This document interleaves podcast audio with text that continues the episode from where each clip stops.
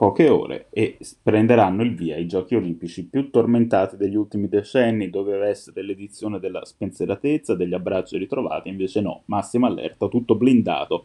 Niente pubblico sugli spalti, il Covid con la variante Delta morde a Tokyo sono piuttosto indietro con la campagna di vaccinazione.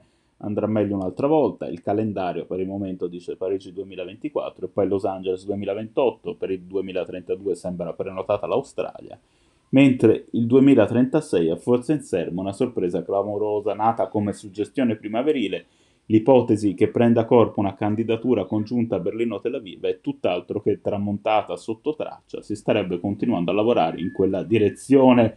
L'occasione, d'altronde, è significativa ai cento anni dei giochi che furono l'apoteosi della propaganda nazista, mostrando a tutti, ma non tutti colsero purtroppo, la tempesta che si annunciava un modo per non dimenticare e scrivere insieme un nuovo capitolo di storia, non soltanto sportiva. Questo è lo spirito che ha spinto due dirigenti tedeschi di primo livello, Richard Meng e Frank Kowalski, a formulare una proposta che non ha precedenti nella storia della più importante manifestazione mondiale il divario a livello di infrastruttura è enorme, ma Tel Aviv è una città giovane e dinamica e 15 anni, se sfruttati bene, possono aiutare a colmare molte lacune.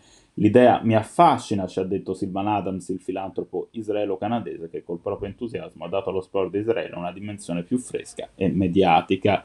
Certo le presendenti non mancheranno, i giochi come è noto fanno gola a molti e tra le città in lizza ci sarà ad esempio Istanbul, sono convinto che che li conquisteremo, ha detto il sindaco Ekrem Imamoglu, una partita dalle ricadute politiche non irrilevanti, visto che si tratta del probabile sfidante di Erdogan alle elezioni del 2023. Questo per ricordare che si parla di sport, ma non è mai soltanto sport. Senza andare troppo lontano nel calendario, vale la pena ricordare il prossimo appuntamento a 5 cerchi, le Olimpiadi invernali di Pechino, in programma inizio 2022. Il mondo ebraico, tra i pochi in realtà, sta cercando di rompere un muro del silenzio intollerabile, lo sport è tale se unisce e ispira. Facciamo sì che i giochi si trasformino in una piattaforma di solidarietà verso la popolazione uigura.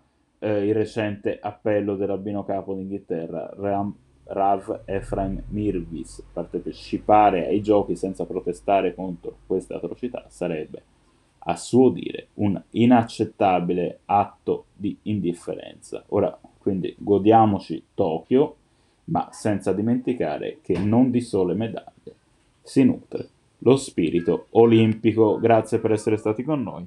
Buona serata.